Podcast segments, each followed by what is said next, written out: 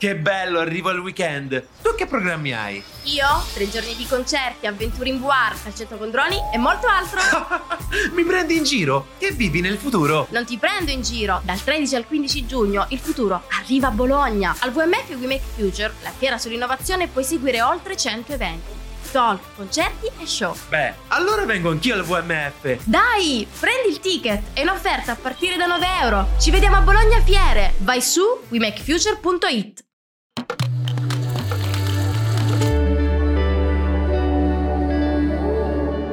Cora.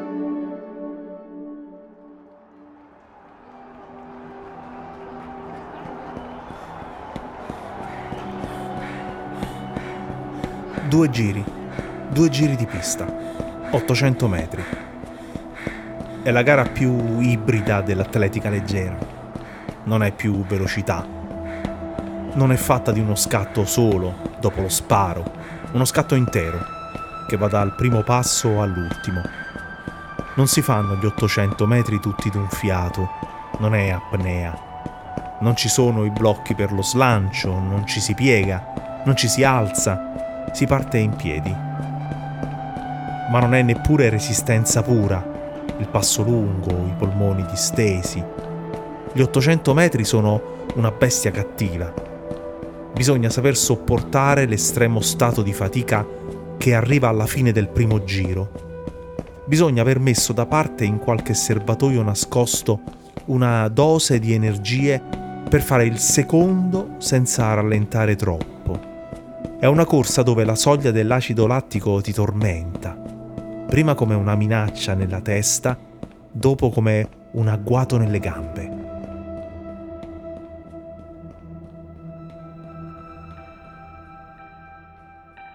Yarmila tutto questo non lo sta sentendo, né la minaccia né l'agguato. Sta correndo sulla pista di Monaco di Baviera e va.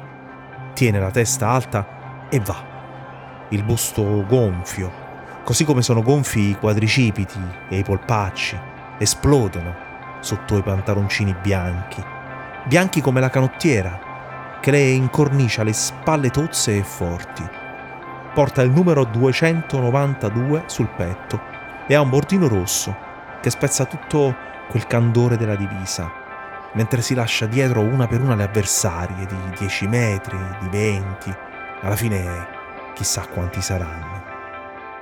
La fatica che sentono loro per lei non vale, il suo ritmo non cala. Yarmila corre il secondo giro più velocemente del primo 56 secondi e 64 centesimi dopo gli iniziali 56 e 82. Totale 1 minuto 53 e 28. Record del mondo. Il record del mondo che dal 26 luglio del 1983 nessuna donna ha mai più battuto. Il record del mondo più vecchio nella storia dell'atletica. Il record del mondo di Yarmila Kratoshvilova.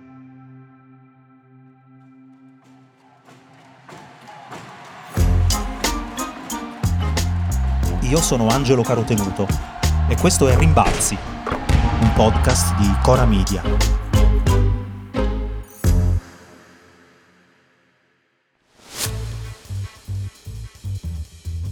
L'estate del 1983 è speciale per l'atletica leggera accadono cose bizzarre e altre che rimarranno storiche.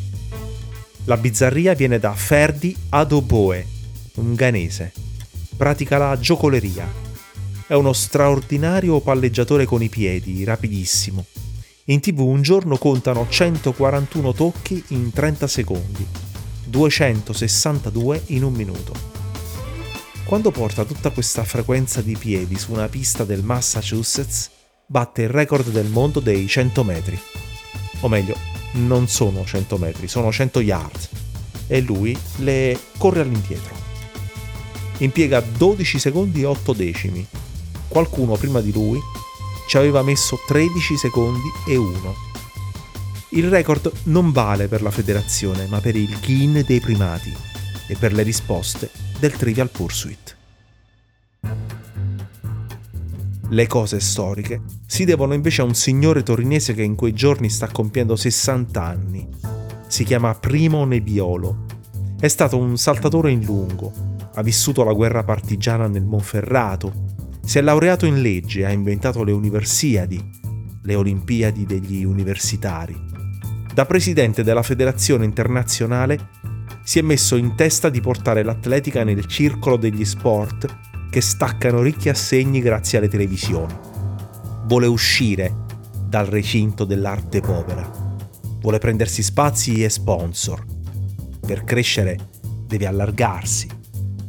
Fa costruire una nona corsia accanto alle tradizionali otto in molti stadi, Roma compresa, sfidando il calcio. Aumenta il numero delle manifestazioni si vanta di avere più paesi membri dell'ONU e la sua carriera andrà a sbattere sullo scandalo di una misurazione truccata per far vincere una medaglia mondiale nel salto in lungo all'italiano Evangelisti. Ma i mondiali dell'atletica, appunto, li ha inventati lui. La prima edizione si tiene a Helsinki, estate 1983, e per noi resteranno i mondiali dei 10.000 metri vinti da Alberto Cova.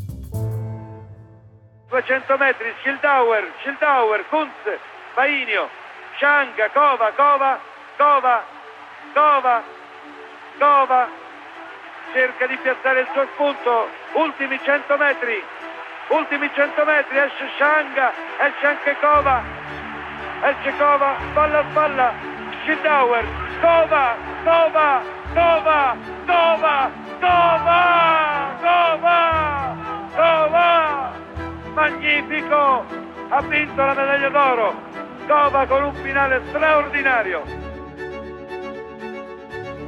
Ai mondiali di Helsinki del 1983 L'atletica ci arriva dunque con Primo Nebbiolo che parla di nuove frontiere dei campioni. Basta guardare cronometri e misure per capire cosa intenda. 30 anni prima si vincevano le Olimpiadi con tempi che non bastano più per arrivare nemmeno al sesto posto ai campionati italiani. Una donna, l'americana Benoit, corre la maratona più velocemente di un uomo del 1952. Anche Sara Simeoni ormai salta in alto 2 metri 01, la misura che all'epoca valeva l'argento ai giochi per gli uomini, tre decenni prima. Yarmila Kratochvilova è la sublimazione di queste nuove frontiere da abbattere. Viene dalla Cecoslovacchia, che nel 1983 esiste ancora. La sua predisposizione alla corsa è stata scoperta alle scuole elementari dall'insegnante. Si chiama Zdenek Sikrovsky. C'è qualcosa in te, le dice. Allora Yarmila si porta dentro quella intuizione fino al liceo, dove un'amica la convince a seguirla in pista. È il momento dell'incontro decisivo con il suo futuro allenatore Miroslav Kvac, un ex comandante dell'esercito che ha studiato a Mosca. Non è proprio il tipo al quale si possa dire mm, sai, stamattina non mi va. Ancora non le è chiara quale sia la strada da prendere. Lei salta a più di 5 metri in lungo, getta il peso oltre i 9, corre contro i ragazzi e li batte. Ha forza, ha resistenza, perché viene dal lavoro nei campi a Chaslav, 100 km a est di Praga, lo stesso posto dell'infanzia di Milos Forman, il regista di Qualcuno volò sul nido del cuculo. Un luogo fatto di nebbia e fabbriche, il fumo delle ciminiere, poco altro. La famiglia di Yarmila è fatta di contadini, numerosa, una cinquantina di persone tra genitori, zii, cugini, nipoti. Suo padre è un poliziotto, sua madre è un'impiegata in una cooperativa agricola. Yarmila si è scolpita i muscoli in campagna, non va in palestra. Scende in pista per allenarsi anche a Natale, anche l'ultimo dell'anno è il primo gennaio. Se salta un giorno di lavoro, lo recupera. Pak jak už byly ty hodně velký závody, tak samozřejmě tam už jsem si říkala, kdyby ta medaile byla. Questa è la sua voce. Quando Jarmila Kratochpilova sceglie finalmente di specializzarsi nei 400 metri, si imbatte in un'avversaria della Germania dell'Est. Si chiama Marita Koch. Non si frequentano, non si piacciono. Con le atlete della DDR e della Unione Sovietica, le ceche non vanno d'accordo. Questioni politiche, non si salutano, non si stringono la mano. L'ascesa di Jarmila è rallentata da una serie di infortuni perde dalla tedesca ai Giochi di Mosca nel 1980. Poi la batte in Coppa del Mondo e arriva di nuovo dietro Koch agli europei. A quel punto accetta il consiglio di chi le suggerisce di cambiare. Se perdi raddoppia, molla i 400, attacca gli 800. Chiarmila all'inizio non è convinta. Se i 400 metri vengono detti il giro della morte, gli 800 secondo alcuni medici sono inadatti alle donne. Alcuni sostengono che facciano invecchiare presto. C'è una lunga storia di pregiudizi intorno a questa gara. Aveva fatto parte del programma olimpico nel 1928, ma le ragazze erano giunte al traguardo così sfinite che il Comitato Olimpico ci aveva ripensato. Aveva cancellato la prova fino al 1960. Otto anni dopo, la ventenne jugoslava Vera Nikolic, una delle favorite, aveva abbandonato a 300 metri dal traguardo. Si scopre che il giorno prima aveva tentato il suicidio per lo stress. Negli stessi anni dalla Nord Corea arriva la storia di Sin Kim-dan, separata dal padre durante la guerra. Diventa la prima donna a correre gli 800 sotto i due minuti. Anche lei è alta e di stazza superiore alla media, ma quando porta il suo primato personale a 1 minuto e 58, la federazione internazionale non lo ratifica per dei dubbi sulla sua identità. È ancora un'atletica poco pronta a confrontarsi con nuovi temi che la società propone. Accadrà lo stesso con Pamela Gelimo, dominatrice degli 800 che sparisce dalla scena all'improvviso. Accadrà con Maria Mutola, tre anni senza sconfitte, chiacchierata dalle compagne di college perché negli spogliatoi non toglie mai il soprabito. Diventerà l'allenatrice della sudafricana Caster Semenia nel 2012 perché dice sa cosa si prova. Caster Semenia come Francine Nionsaba e Margaret Bambui sono tutte fenomenali negli 800 metri e sono tutte messe al bando dalla Federazione Internazionale per livelli di testosterone superiori alla media, anche se si tratta di produzione naturale. Rispetto ai decenni precedenti, l'atletica si è data delle norme, perché chi perde ora protesta. Lo scrittore Franco Cordelli dirà cosa ne sappiamo di cosa davvero siano un uomo e una donna. Minerva era una dea, eppure piena di accenti virili. Gli antichi di ciò non si fecero problemi, quasi che Caster Semenia non sia prima che la vincitrice di una gara un palpitante, fragile essere umano. La Corte europea per i diritti dell'uomo qualche settimana fa ha dato ragione a lei. Ha ritenuto che le istituzioni svizzere non le abbiano concesso sufficienti garanzie istituzionali. È stata discriminata per il suo testosterone.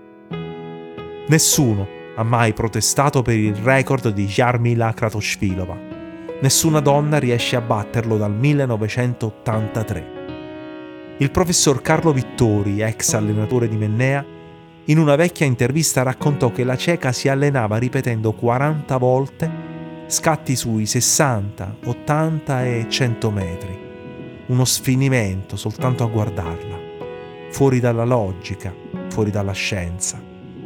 Senza gentilezza, molti l'hanno chiamata armadio, portaerei, altri sono stati maliziosi per i suoi risultati straordinari, arrivati in coincidenza degli anni bui del doping all'est, una pratica mai ammessa da Kratoshvilova mai riscontrata ai controlli. Hanno scritto che il suo corpo era una provocazione nella gara che più spesso ha incrociato campionesse di SD, affette cioè da disordine dello sviluppo sessuale. La sera che Jarmila batté il suo irraggiungibile record del mondo, come raccontò una volta alla giornalista Emanuela Audisio, aveva i crampi alla gamba destra. Era appena la terza volta in vita sua che correva agli 800. A 30 metri dal traguardo guardò il cronometro e pensò: non può essere, deve essersi rotto. Non si era accorta di aver stracciato tutte. Vinse l'equivalente di 450 euro d'oggi. Il premio vero fu qualche giorno di permesso dalla fabbrica tessile dove lavorava come impiegata. Non ha mai avuto una macchina di lusso, non ha una casa di proprietà. Quando andò a correre a Los Angeles non aveva mai visto un'autostrada a sei corsie e neppure le auto con il cambio automatico. Ora che non esiste più il muro di Berlino a dividere le vite occidentali da quelle dell'est Europa, Jarmila dice che continua a preferire la vita all'aria aperta. Ha allenato per molto tempo adolescenti, non si è mai sposata, dice che preferisce la campagna, dice che preferisce ammazzare maiali, aspettando che arrivi prima o poi un'altra donna a superarla.